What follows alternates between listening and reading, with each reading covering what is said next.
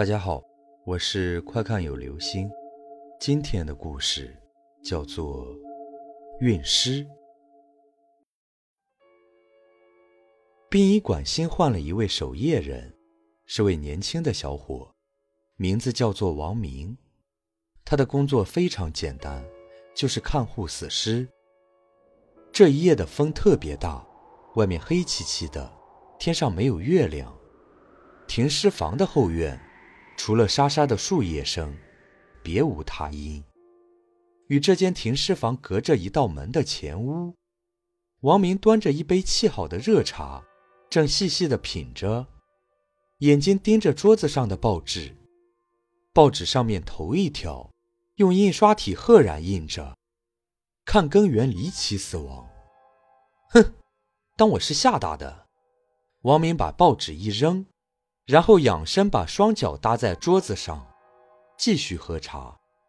其实，他这么做只是在自我安慰罢了，因为不久前，这里看更的老张头突然死掉了，尸体脖子上有一道明显的勒痕，是死于窒息的。可是，现场却找不到一丝搏斗的痕迹，许多人都说是鬼魂索命。更具体的原因，却没有人说得清楚。咚咚，有人敲门。王明猛地一惊，差点摔掉手中的茶杯。奇怪了，这么晚了，会有谁来呢？不会是领导来查房吧？不可能的啊。于是王明问道：“是谁啊？”“我是前院扫地的。”王明打开了门。门外站着一个头发有少许白、年纪有五十岁上下的老头。你是谁？有事吗？王明惊讶地问。我是前院扫地的，天晚了来这里歇歇脚。老头说道。哦，那您请进吧。王明把老人请进屋里，但他心里奇怪：这么晚了，这老头来干什么呢？老头也不客气，像是把这里当成自己家似的。进来以后，大大咧咧的一坐。您老怎么称呼啊？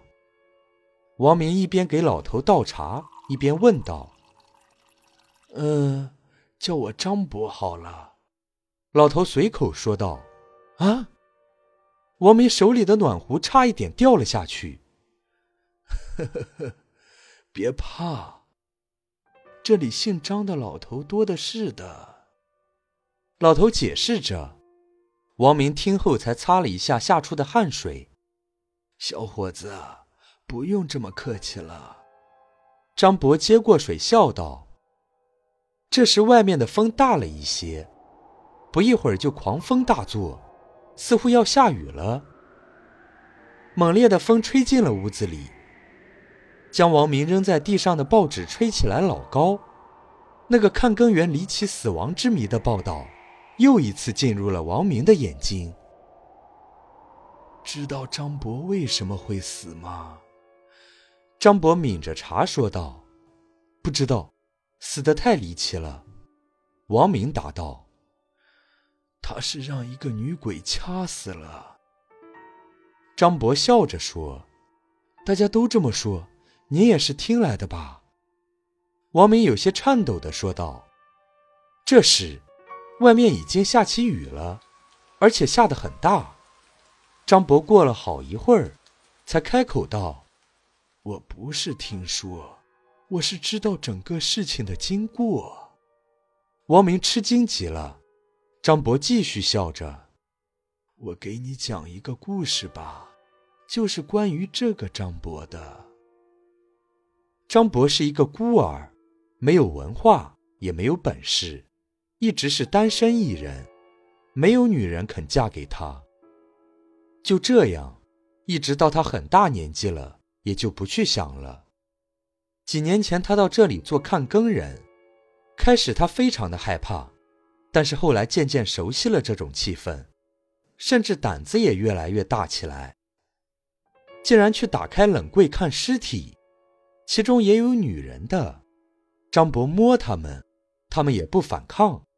张博觉得很高兴，于是这成了他的习惯。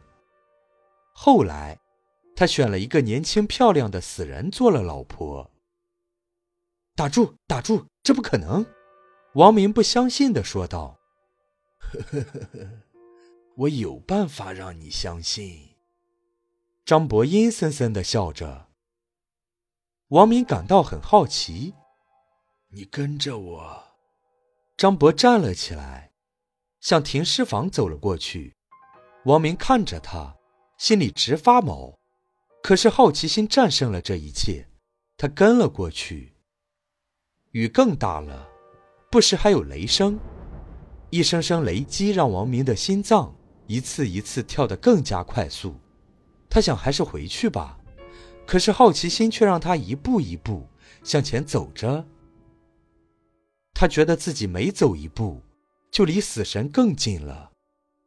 到了门口，张博站在门后，脸上挂着温和的笑容。是开玩笑吧？王明松了一口气，打了张博一下，差点给您吓死。张博倒退了几步，头仰了起来。啊！他的脖子上有勒痕。王明的脸刹那变得惨白，本能的往后退去，不小心绊到了什么。